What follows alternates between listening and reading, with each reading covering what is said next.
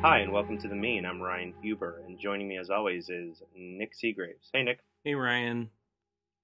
What are we talking about today in the world of pop culture and philosophy?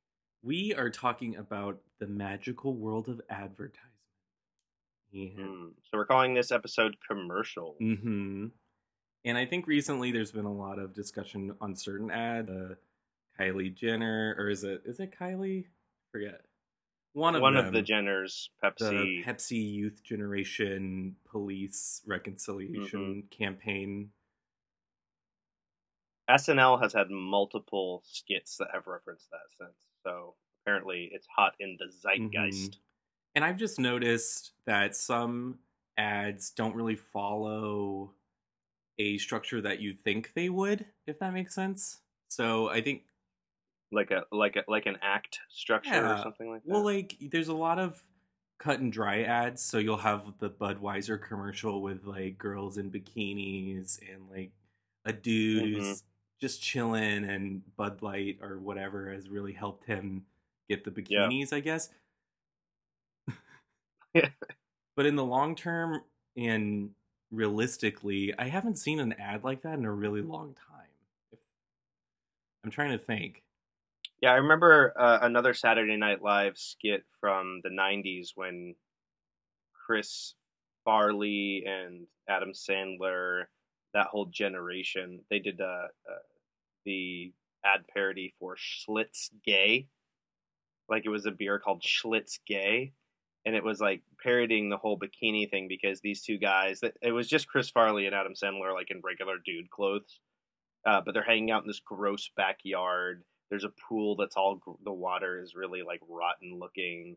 But then they open up you know their cans of schlitz gay and a bunch of really hot dudes in like bikini brief uh, bathing suits come out and they're all you know oiled up and washboard abs. And it's exactly the kind of commercial you're talking about only it, i think the point was to show people how shocking this would be if it were men. If you were like look at these hot dudes and look at like ad- like look how we're advertising this beer to gay guys.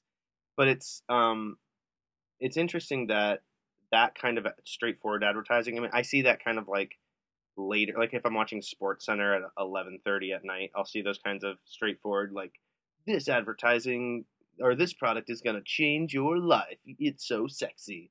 I don't see as much of that. It seems like there's more angles these days. I i'm think not it sure. has a lot to do with the rise of content marketing as well. So Old Spice is a great example of this, where so if you look at like the very famous Old Spice ads, they're not really even talking about washing your body or even like smelling good. They are making like a comedy sketch, like an absurdism. yeah And because that's so memorable, people will willingly go on YouTube and rewatch the ad. Like not rewatch something and see the ad before. Yeah. So there's value in the ad itself rather than in the product. That's mm-hmm. so strange that that's a thing. And on the internet, that also goes into people paying writers to write blogs for companies that people follow.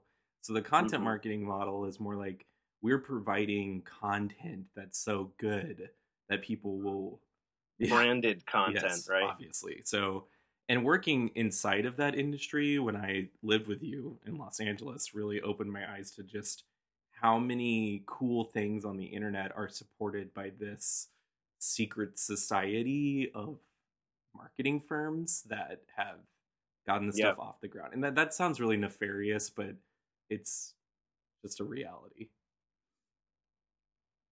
So we have the straightforward world of advertising, the classic if you buy this thing, you will be this kind of person. Like you mentioned, the, the bikini kind of like if you drink this beer, you'll get hot chicks. And then we have this kind of world of content branded like, oh, this in itself is entertaining to me, and this brand is sponsoring this entertainment, which is kind of how TV started, right? TV was like a bunch of products saying like, "Oh, you like Lucille Ball, so I Love Lucy is brought to you by this detergent." Like that.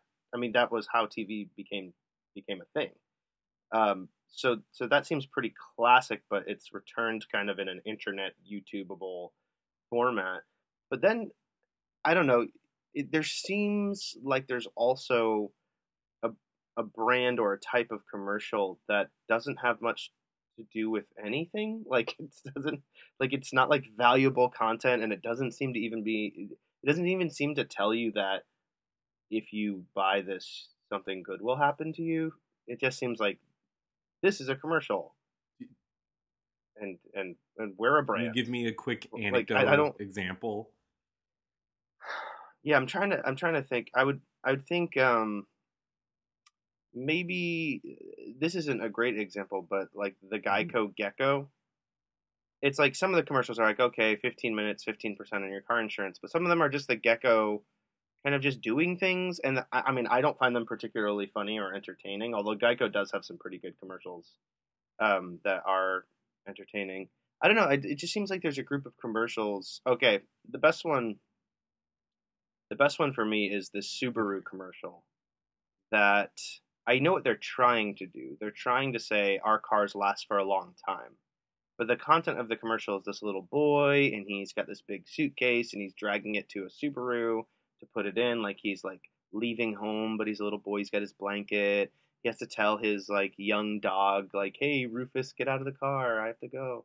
And then it talks about how like your little boy won't always be your little boy and then it kind of the camera angle shifts and he's a 17 18 year old kid and his parents are older and he's leaving them to go off to, to college and it's this tearjerker thing especially since jessica and i have had our baby max for the last year um, you see it and you're like oh my gosh my kid's to grow up but it doesn't make me want to buy a subaru like the the point that comes through to me isn't that subarus last a long time and if i buy a subaru now my kid will get to drive it off to college someday the point is like oh i love my kid so much which doesn't have anything. Like I am not more likely to buy a Subaru because of that commercial, and I'm not just to watch that commercial for a good time, like a Old Spice funny, you know, Terry Crews like commercial. Like I just I don't understand.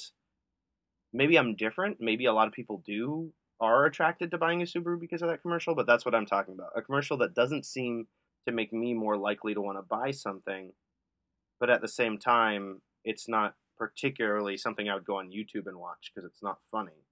So I'm not I'm not sure what that's for.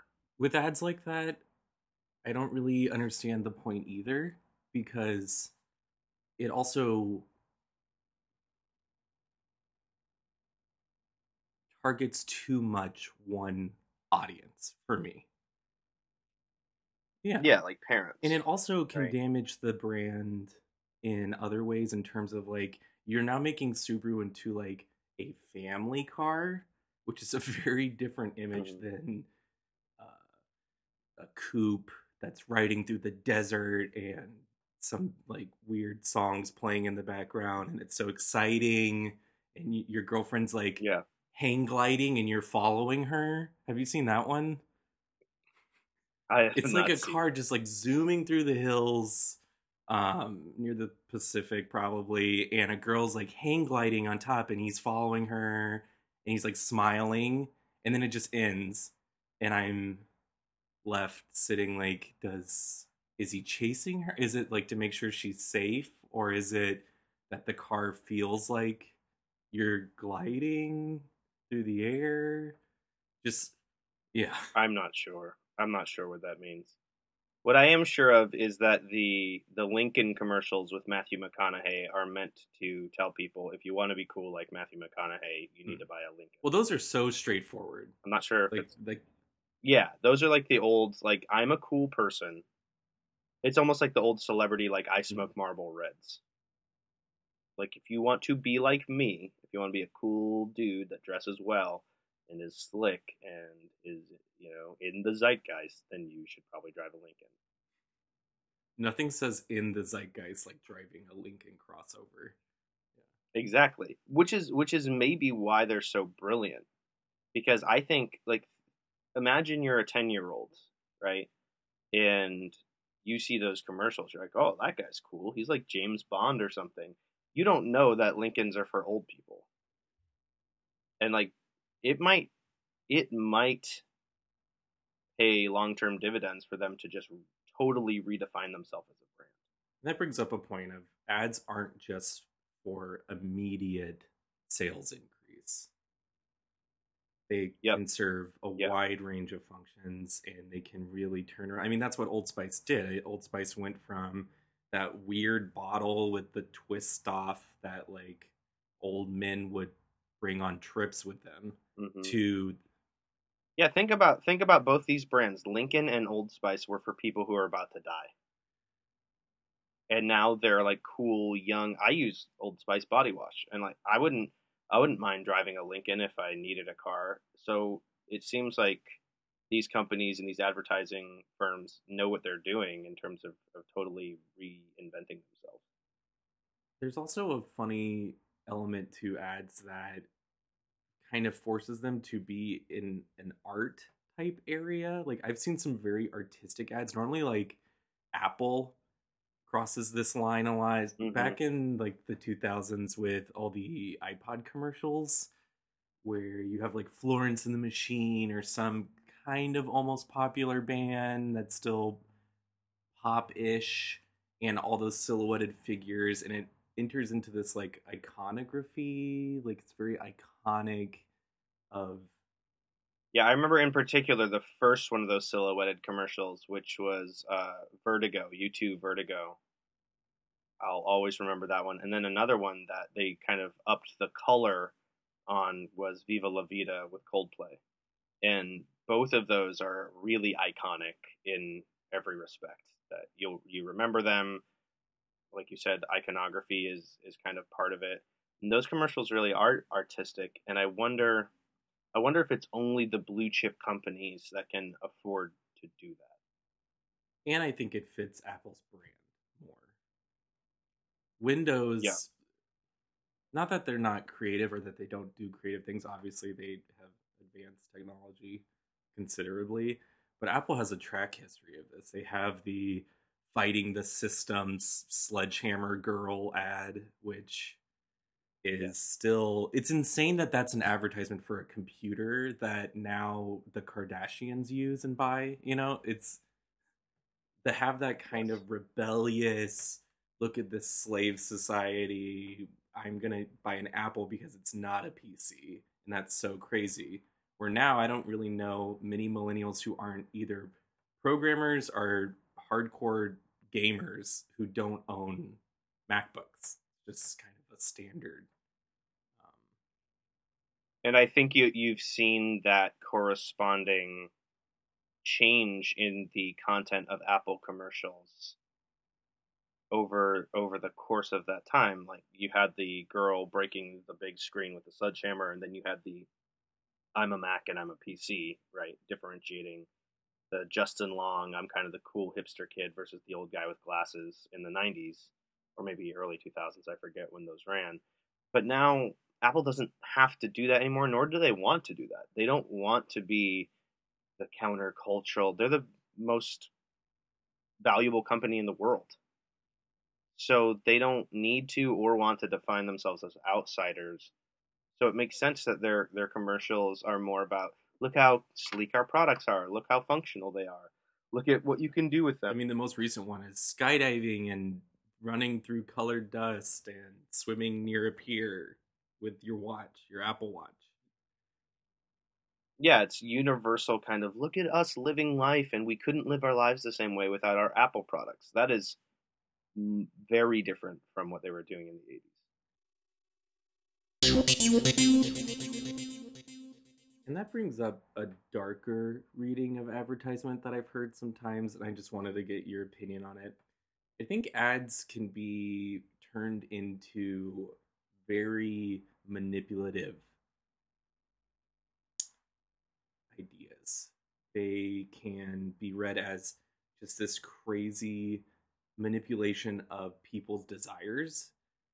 And once you get into that mindset, mm-hmm. everything turns into that. And as an example, what you just said about the Apple Watches. we can't live our life. We wouldn't be able to do all these really fun things without my Apple Watch giving me a daily count of my calories that I'm burning or whatever they're advertising in that ad because it's like a circle that's slowly filling up and I guess it's how much fun you're having or something.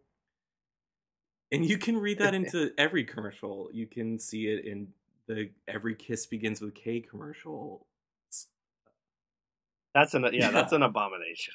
Like that literally you cannot love somebody sexually romantically even as a family member without buying them expensive jewelry. Yes, and jewelry. I love how they translated that so effortlessly into motherhood as well. So it's not only that you're yep. courting a woman and you want her to marry you, so you buy her a diamond ring, but like it's mom's birthday, so you bring your son with you and he's picking out which precious gem to buy your wife and it's like a family moment. But as we were talking about earlier with expanding Old Spice and Lincoln into younger markets, you can read that as something that is manipulative. And mm-hmm.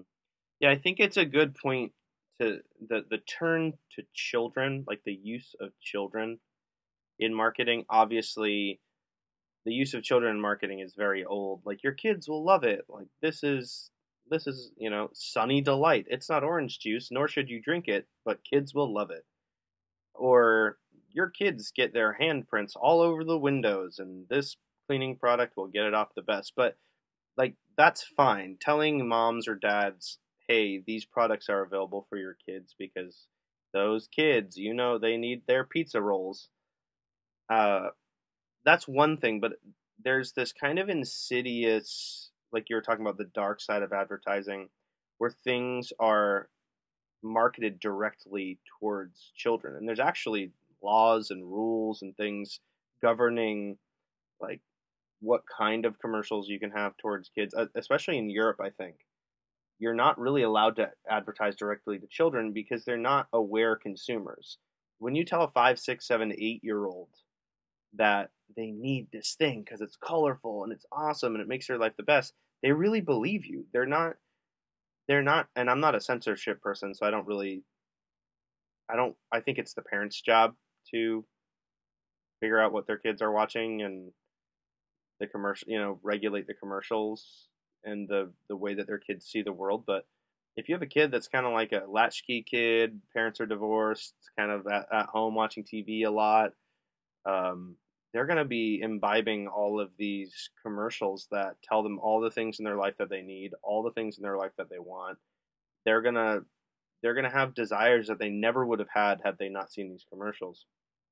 I remember one commercial from my childhood from the the late 80s. It, it was a game called Crossfire and they had this really catchy song that I'm not going to sing, but a really catchy song which just I've never forgotten the lyrics, the melody, and it always made me want to have this game called Crossfire, which it, it, was a fine game. It was whatever. It was a board game where you're shooting these marbles at this thing and trying to knock it into your opponent's goal or whatever.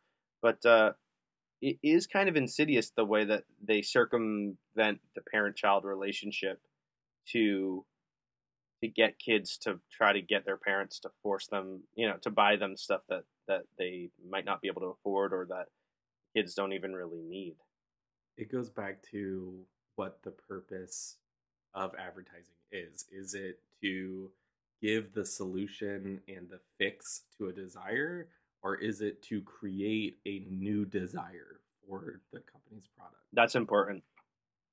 Yeah, that's important. It's it's you and I have talked about this before. The the three levels of advertising as we see it. The first level is just awareness, right? So, did you know we have this product? it could help you. We think it's a good product. Level two is what kind of person do you want to be? If you want to be this cool or sexy or successful person, you want to associate with this product. It's a lifestyle brand. It's Marlboro Reds, it's it's the Bud Light, it's the Lincoln car. These are the things that we want you to want to be like and associate with. And then there's that third level that you and I have touched on a little bit, that's almost like a like an environmental kind of like I, I hate to keep using the word zeitgeist, but it's like in the air we breathe and the water we drink. Things like Coca Cola, right? Coca Cola's commercials sometimes convince you that Coke is a good thing that you want to drink because it's refreshing. But most of the time, they're not even really trying to convince you of anything or even convince you that you're supposed to be a certain kind of person. They're like, the world is Coke and the Coke Coke is the world and this is this is part of what it means to be an American kind of. And they're not even trying to really convince you of anything. I think they're reminding you, hey, we're everywhere. We're ever present. This is part of the fabric of society. And that's I don't know, they're those three levels are really interesting to me. Obviously, I don't have a problem with level number 1. I think everybody should be able to say this is our product. You should know about it. Here's what it does. Level number 2 is questionable, especially with children or people with illnesses or conditions that mm-hmm. make them weaker or you know i remember um, an snl skit back in the day that was targeted towards older people like the elderly and it was about robots coming to eat all your pills like it's these robots that are going to come and and that's why you need robot insurance from this from this company so it was this it was this idea that you know old people are paranoid and that they need their medicine and that if they don't have this robot insurance, then they're going to die. And it, was, it made a really good point that there are these predatory commercials that aren't really just trying to help you; they're trying to take advantage. My favorite kind of those are so. shame-based advertisement campaigns. So, so like the, the like Blue Mountain dog food, where it's like we got different pet parents into a room to look at the ingredients of their dog food, and it like shows chicken byproduct meal and cardboard pieces and jagged bone mm-hmm. or whatever. And yeah, chicken beaks, reprocessed chicken goods and stuff like that. And then they mm. showed the, the fresh, organic, locally produced, chef prepared food for your for your pet daughter or son. And it shows these these people like sitting there looking in horror and going, I never realized I fed my pet such horrible things. And, you know, I would never feed my children something like this. And then the ad just like ends. Mm. And you're sitting there like, am I a horrible person because I buy my, my dog pepperoni? Should I be, should I be a better pet mm. Or, and, and this is why the terrorists hate us, Nic. Because of our pet food commercials. Yeah, the shame thing's interesting. Also, there's a new genre of commercials that I don't I don't know if you've noticed, but it's the using everyday people to sell you things. It's like a new form of the man on the street. Hey, have you seen how well this cleans? But it's like Chevy showing normal people like how cool their awards are. And all people are like, "Oh my gosh, I never knew Chevy won so many awards." Really how like broke that advertisement is. Like they're on a stage that has mm. seven yep. different fake walls that continuously open to show more and more awards like through this huge like 700 foot sound stage i'm guessing and but that's supposed to be yep. like more realistic or something it's yeah it's more it's more like these are regular people of course they're going to be impressed by your 18 jet hangars that you have with like like endless amounts of of cars that go as far as the eye can see like yeah that people people are going to be very impressed by that. I don't know the whole using real people to sell you stuff. I, I don't know. I, I, I guess I'm okay with it, but it's it doesn't make me more likely to buy a product. Well, it also think. brings up like, are they real people? Which I know sounds like trite, but it's I always think that like, are these just like really really good actors who are not trying to be like I'm in a commercial, but are more I'm a regular gal or I'm a regular guy. Are you saying it's like a- advertising mumblecore? Well, it's so for those of you who don't know, mumblecore is a is a genre of film where people like it's the most realistic genre of film. There's no real acting going on and there's no real storytelling going on. It's basically like we're gonna follow these normal people around and make the least artistic film we can possibly make because that's real life. And it's not a documentary. It's just mumblecore. So this is like advertising mumblecore. It's like the the most in in one respect the most realistic scripted material you can get. But on another level, like Nic said, like you said, Nic, it's this baroque. They're on like a, they're like on a aircraft carrier. It zooms out and they're just on a giant Chevy fake island, just a battle fortress. exactly made out of metal, fl- floating in the South Pacific. Welcome to your new home, Chevy owners. Well, there's also this weird meta advertising where I feel like the company's like, we know what you think about us. So, wink, wink, we get it that you get it. And now that you know that we get it, I guess you'll buy our product. So, What do you think's the best example? this freaking minivan commercial that blows my mind just for for two reasons. right, tell me about it. First of all, in its internal logic, it makes no sense whatsoever. First of all, what's what's the I company? think it's Chri- I think it's Christ. I think it's a town and country advertisement. I think that's really what it is. I Okay. could be completely wrong. I don't care. Like it doesn't. It's a minivan. Let's just say that they all look the same. the company brought this upon themselves Yeah. by making a minivan. So I'm guessing the in-house marketing team got together and were like, "What's the biggest problem with minivans? They're stupid. They're ugly. Everyone hates them. They're for moms." Check, check, check, check, check. So how do we get people to? How do we get young parents who don't want to fit into that stereotype to buy it? And the ad goes like this: There's a young couple and they're like hanging out on a beach or something and he the husband or not husband yet turns to his fiance and goes we're never getting married and then it cuts really quickly to them at their wedding day and he goes we're never having kids.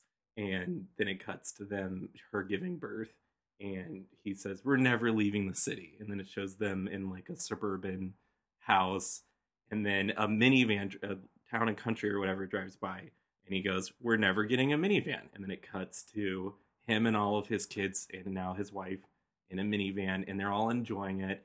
And there's like a pause like a little sentimental moment and he turns to his wife and goes i'll never leave you and then the commercial ends so i have two problems with this first of all if you're following the narrative structure of the commercial which is the husband Can I can I can I guess here that he's he says he's not going to do something and then he does every it single every time. So we've, time? we've just seen five examples of that. Everything this man says, he does the opposite of. And then the last thing we see is this man driving his family in a minivan, going, "I'm never going to leave you." And then the commercial ends, which just following the structure means the next scene should be him, like in a Holiday Inn with like a hooker or something. I don't know, like just something. No, no, no, no. I want to I want to really dig into this because I think you're absolutely right. I think the next scene that- in the Mhm. director's cut that didn't make that didn't make it to air is him old and balding with like a hot young chick in like a cooler car driving past his house and waving to his kids and his wife who gives him the middle Yeah. finger as he drives past. And she has like a really sad look on her face, and one of his kids has an Avril Lavigne Yeah. shirt on. Because Exactly. that far in the future, Avril Lavigne will be like edgy and relevant again as like a nostalgic piece. yeah, she'll be cl- yeah, she'll be classic rock. She'll be like the Absolutely. Ramones. This is a great vision of her future. The second problem I have with the ad though is that it's basically admitting that minivans are not cool. Yeah, it's it's they're almost selling it by saying, "Look, we get it. No one sets out to buy a minivan. But your life, you know, if you really want to be a family man, if you really want to be a good father, then you're going to have to have a big hulking rhinoceros car to bring your offspring around it." And so okay, let me let me try a little uh, experiment. I'm gonna do the the tagline to this commercial, like the honest tagline. Ready? Chrysler Town and Country. You're gonna settle. That's the life. That's, That's the life lesson. You're gonna settle. Chrysler Town and Country. You're not Yeah. trustworthy. Well, and it brings up this these hidden tropes. It's easy to make fun of ads for the obvious tropes. It's kind of what we talked about with uh, the political climate, quote unquote, of our media, where there isn't really mainstream media that's like the government's awesome, guys. Like, what are you talking about? Haha! Like every from like mainstay television to FX and even HBO, they they all say the same thing about our government. And everyone, when they make fun of ads, goes for the the easy kill, which is the bikini girls and the outrageous beer commercials. But there's other tropes and ads that are just so stupid and it just persists forever. And one of them, and this commercial does that too, is the stupid idiot dad. Like I don't know where this idea came. Yes, thank you for bringing this up. You know what it is? It's the transference from pop culture, like movies and TV, to commercials. I think this is commercials imitating hmm. quote art. The last 20 years of American life has featured the complete degradation of fatherhood. It really has. This isn't like a focus on the family thing. This is for real. Like if you made a list of TV dads, most of them are idiots or just bad people. There, there, there's not a lot of like, hey, I'm a relatively normal human that takes care of my family. Like, they're not good people. They're they're mostly stupid. And I agree with you 100% that these commercials featuring the idiot dad trope, the one that I've been seeing the most lately because I've been watching the NBA playoffs is NBAtickets.com. There's this cool looking kind of like well not cool looking but but semi cool looking like African American father and his mixed race kid and his beautiful wife and they're kind of hanging out and she's doing the you know the mom kind of eye roll thing that's like I love my family but what would you so guys do without me you know that the yeah yeah exactly so so the dad's like they they're watching the game and they see in the crowd that a rival family is at the game. They're like the Andersons. How are they at the game? And the kid goes, the kid has like an iPad or something. He's like, NBAtickets.com, Dad. He's like, but the game's sold out. And his kid's like, the game's never sold out, Dad. There's always tickets available, even while, even when the game has started. And then, you know, they they do the voiceover like NBAtickets.com. There's always tickets to the game. Blah blah blah. And then the dad grabs the keys, looks at his wife, and goes, We're going to the game. And he looks at his son and goes, Your dad's a genius. It's like, it. The, a, this guy's an idiot. Like, this He's guy's the stupidest person. He, yeah, he, he probably should not have been allowed to procreate. he shouldn't be in charge of a household. He shouldn't have married that beautiful woman who's smart and knows and wink wink. Um, what is he doing with this son and this wife? Like, it, it, did she take pity on him because he was developmentally disabled? like, what is going on? This, this, this guy is not an adult human, and for some reason, like that's endearing. Like I, as a dad, like when my son's six years old and I see a, if I saw a commercial like that, I'd be like, that's insulting to my intelligence. I am specifically not going to buy tickets from NBA.com. Yeah, it that's that's my well, rant. That's my rant about and NBA. It, it has a lot to do with um, there's this a metric of audience approval for ads, and one of the the highest things they found that is important to how well advertisements are received by audience members is respect.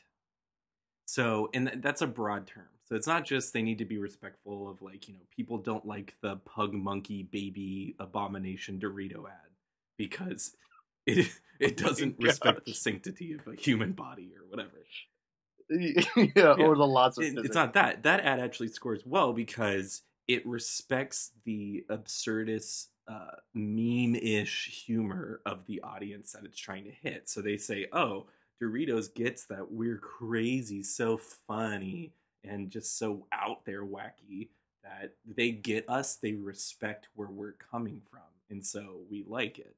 And I think with the family trope thing, there's two options, and I'm just pulling this out of my my butt right now. It's not. I'm not saying this. I love your I love your readings of uh, of things on the fly. Let's do it. A, they genuinely think that the mother is the one in control of purchasing decisions, so they're completely basing mm-hmm. the ads off of the respect for her. It, That that could be that could be because she is definitely the Mhm. sane So in all these ads, she's the one that has to clean up after the the, the reckless twelve year old father and his twenty year old son normally, and all the stuff. And I guess they're supposed to relate, like, yeah, I do have to do that a lot, so I guess I'll buy Tide. Um, the second option, and this one's like even worse, is that they know that men don't really care. So they know that if um, an advertisement for NBA tickets that puts a father in a negative light, if he's the one going out making money, having to work, he probably has enough. I don't know, like well, self Self-respect. respect or like real world affirmation. So if if it is a traditional or like conservative family structure, he's the one that's being validated in the economy, and so he doesn't really need another incentive. So it's kind of like, you know, like why would there's not going to be a protest of men in Washington, like or Hollywood rather, like stop making Homer Simpson stereotypes. like we we're sick of it Yeah, because who yeah. like no one cares. Um, I, I I'm leaning more towards the first one. Is it is it like a subtle is it a subtle way of sticking it to the I patriarchy? guess so, or at least, you know, ads can't really do that though. That's something else I wanted to talk about. That's why the Pepsi commercial blows my mind.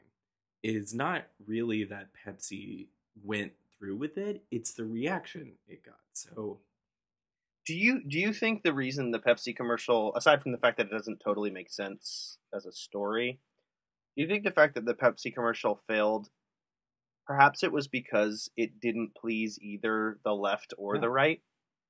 Like it didn't. It wasn't like cops are great, and it wasn't like Black Lives Matter is awesome. It like tried to shoot the gap, and I don't think, and I think they just ended up, you know, pissing off the outrage police on the internet on both sides. Absolutely. And it, it glosses over a fact of Pepsi's always had a hard time with youth. So they like if Coca-Cola is that omnipotent, omnipresent cultural force that you described, Pepsi's that they don't have to like Coke doesn't have to reach out to youth because they've been around since everyone was yeah, born and everyone knows. there. And Pepsi's always been the stepchild. It's always been like the, the runner up in these things. And so their Yep. niche, like we said with Apple earlier, is defining themselves against this like God figure. um, and you see that with Yeah. like the Pepsi youth generation with and that's happened forever. In the last one, I, I think the real last like Pepsi youth campaign was with Beyonce, wasn't it? I was gonna say I used to see this Beyonce billboard all the time on my commute in Los Angeles. And living in Los Angeles, I see all the kind of new advertising, all the new billboards. The thing about this this billboard is even before it got washed out by the sun, Beyonce looked like a white person. Like she, it, everything was so tinted. Her hair was blonde. Her skin was very light. It almost, I, I was surprised there wasn't like outrage over this this billboard. I know this is kind of taking this this podcast to left field, but it was interesting to see her looking completely de-Africanized, if that's a thing, in order to be the Pepsi generation Yeah. spokesperson. I don't know. It was It's- interesting. they it just i never know where the outrage is going to come from you know i think if we're being Yeah. really really charitable to pepsi i imagine they sat down and said like let's let's look at what's going on in young people's lives like what do they complain about what are they upset about and a huge thing that people say all the time is there is no representation in mainstream media for these different minority groups so muslims women of color uh, African American artists, blah blah blah blah blah. And I think, I think stupidly, but let's still give them the benefit of the doubt. They were like, well, we can include all of those people in this commercial. We can have some woman with a hijab who's a photographer, and this boy who plays the cello, and they're all marching for a nameless cause that doesn't really have any content. And then there's a beautiful model who leaves her perch to be part of the the youth movement against something. And if you look at it from a positive point of view, I just think they're trying to include those people in the ads. But what they don't realize is by making a Jenner the centerpiece, they like it goes back to step one. That makes sense. And it's like what you said with the Beyonce skin tone. Like there's a huge difference from mainstream acceptance of Beyonce and mainstream acceptance of Missy Elliott. You know what I'm saying? Beyonce Yeah. not only it's not just an African American woman, she's also a very attractive woman. She's also a woman Yes. of considerable like style and composure and also is Mhm. very in line with I think white American values in terms of pop music. I mean, obviously like conservative mothers probably don't want their daughters listening to Beyonce, but like in terms of just culture at large, whereas Missy Elliott is darker skinned, she's bigger, she Yep. speaks and acts in ways that don't really fit into that narrative. And I think that it shows how far progress is. And you're right, we're getting like way off topic, but it's interesting that advertisement can kind of be Well, I think we're we're trying to describe why the Pepsi Yeah. commercial failed. Like there are these complex racial, social, uh, cultural, generational divides, and making a commercial that you think is going to help with that or bring people together or take advantage of that for commercial use like that is dangerous territory it is it is a bad idea try to take something that is a hotly contested topic not really choose a side and try to either associate your product with bridging the divide because bubbly sugar water is going to really you know overcome the racial disparities in our country or that you're just basically trying to say hey this is happening in the culture. Isn't it fun? No it's not fun. This isn't fun. Like who made that decision? There's a lot of serious things that are going on in in this situation and i would say it's actually safer you'd still get the outrage police but at least you'd only get it from one side if you picked a side and you said we're on this side like the nba has said we are on the transgender side of the transgender issue that's at least a side you're going to get outrage from the people who don't like that you're boycotting north carolina but you've chosen a side. I think when you try to thread the needle, you better you better nail it. You better just totally get it perfect. And I don't think a member of the Kardashian extended family is gonna is gonna be the thing to to really bring. Imagine if that commercial had been done, you know, with someone like Michael Jackson, had he still been alive, right? Like maybe he steps out and he gives like he had the gravitas to pull that off yeah. to be like, I'm Michael Jackson. I'm gonna help solve this. I'm lending, like Kylie Jenner, or like sh- nobody cares what she thinks about anything. I know this is a ridiculous notion, but what if it had been Barack Obama? But does that really change it? Like that's that's my question. It's okay, what if it was Beyonce? Okay, like what if If it was Beyonce who did it, I think it would have gotten less. I think it still would have gotten some outrage from both sides, and I think she would have gotten more. Like you should know better, Beyonce. But I think the volume would have been lower because it's like, well, Beyonce has spoken out about these issues. She is trying to bring people together. She is respected in the African American community. She's respected by white people. So yeah, I just think if you're gonna if you're gonna do a we're gonna address a social issue in our commercial, you better hit a home run in all respects. So you can't get someone who's known to be vapid or empty or useless. uh, But I guess my question is during her halftime performance though, her last one, when she kind of like surprise performance, the Bruno Mars thing. She had all of her dancers and herself in Black Panther attire and doing, you know, the Black Power fist. And I read all of these articles about like how brave and how great and like she's just really like pushing this into like the American eye, which, you know, maybe she is, maybe she isn't. But the Super Bowl is just as much of a giant advertise like if you're doing something to like fight the powers that be in America, the NFL would probably not be like the medium to do that Yeah, the NFL is interesting because the Super Bowl is the epitome of American television culture.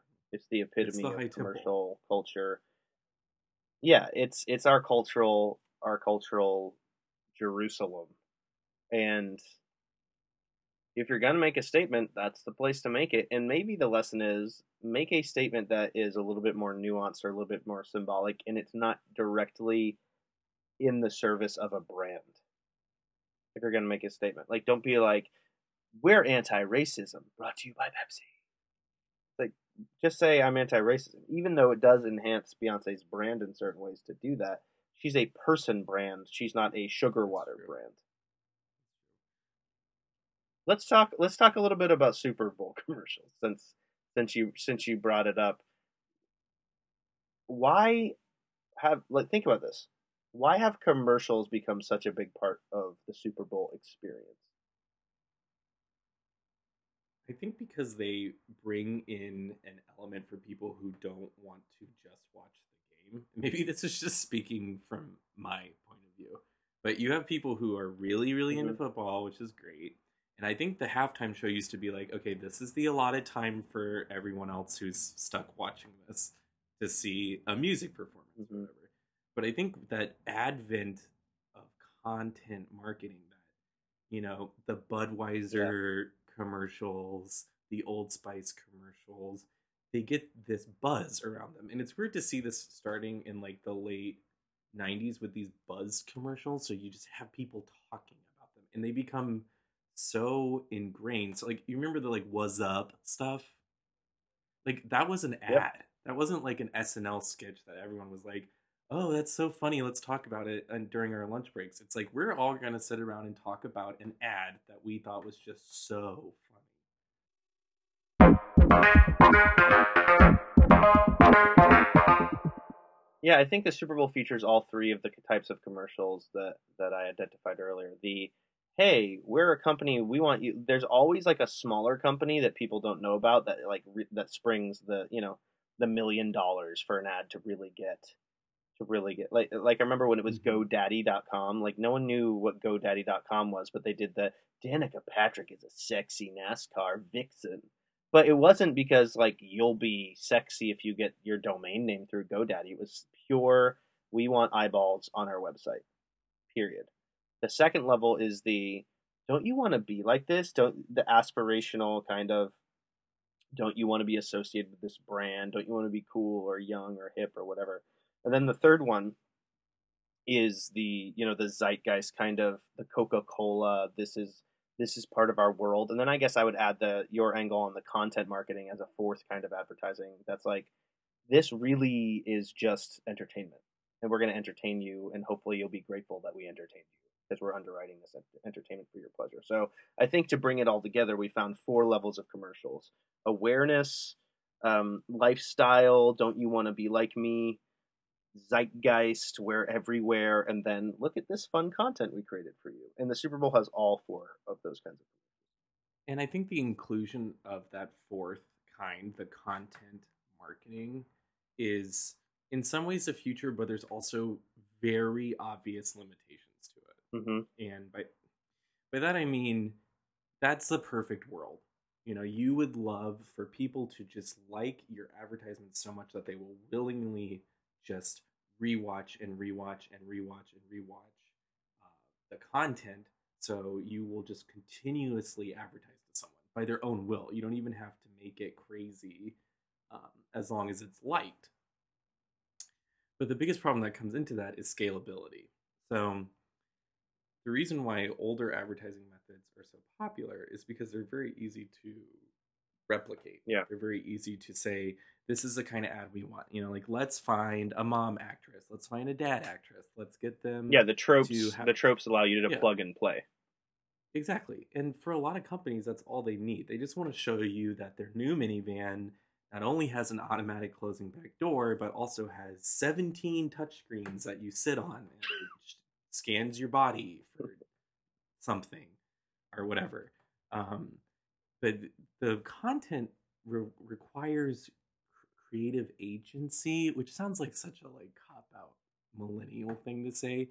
But those Old Spice commercials, some of them were made by Tim and Eric, a, like absurdist humor duo. Mm-hmm. Some of them were underwritten by a bunch of other comedians. The actors themselves in them have gone on to be in oh, what's his name? Terry Terry. Crews. Yeah. So like you can't have an ad like that without someone in Terry Crews's unique position of a being a hyper masculine looking person, but also having the sensibility to be funny and ridiculous. And all So that there's, like, costs money and time and creativity.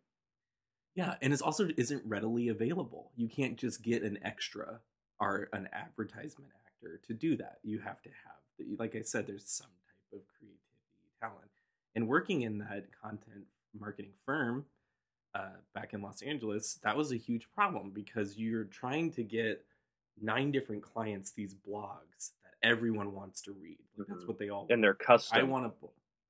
Yes, and and it's like, well, I'm a celebrity nutritionist who believes that you shouldn't eat fruit first because it will rot in your stomach. So, okay, and I'm a anti-smoking campaign, and I'm a someone who's one of my least favorite clients was someone who's like trading Iraqi currency for Mm. Vietnamese currency, and it's like, why would anyone want to read a blog about this? that Like, nobody just- wants to. yeah, and that goes into the failures of advertisement because of content. I think there's certain brands, certain companies, certain products that just don't translate well into content marketing and into social media engagement, quote unquote.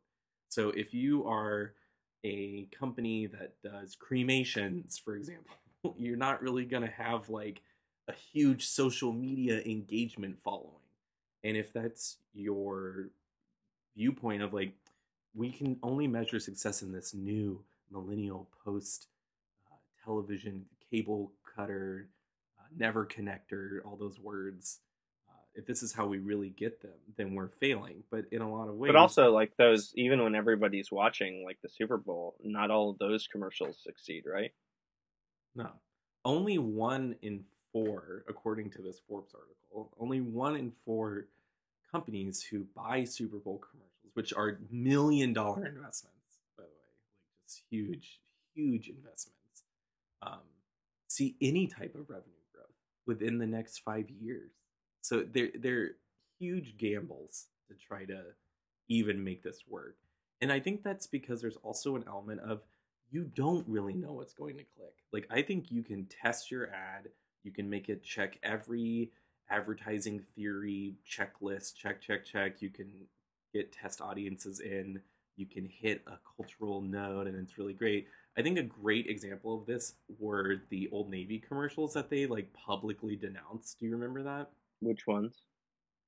there are all these old Navy commercials of like you're in this like Willy Wonka factory, and there's all these like B-list celebrities. I'm trying to remember a few of them, and it's like zany and fun, and it's really surreal, and it's obviously advertising Old Navy Mhm. clothes. And they were awful, right? And, they were horrible, and they actually weren't even that bad. They just didn't click. Like no one cared. And so I just remember this huge public scandal of they fired that entire team because it was like this isn't working. And when you look at it, there's nothing in the ad itself that would have been bad. It's not like it's not like this Pepsi scandal. It wasn't like people were disappointed. It wasn't with Old Navy's offensive. decisions. Yeah, it was just boring. Like who cares? And so it's there's there's that kind of cultural element that comes along with all mass media of you don't really know what's going to stick.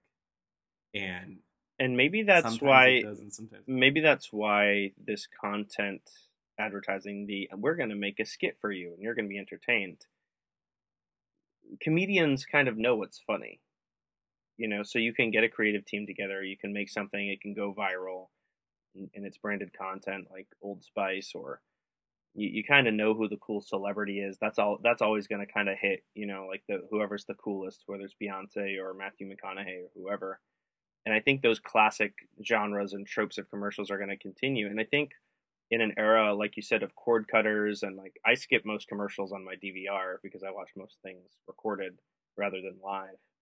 And I think in this kind of era, we're going to see the return of some very old things. And we already have in the last 10 years or so product placements, you know, embedded in the television show itself. Like movies have been doing that forever. Every James Bond car is a product placement.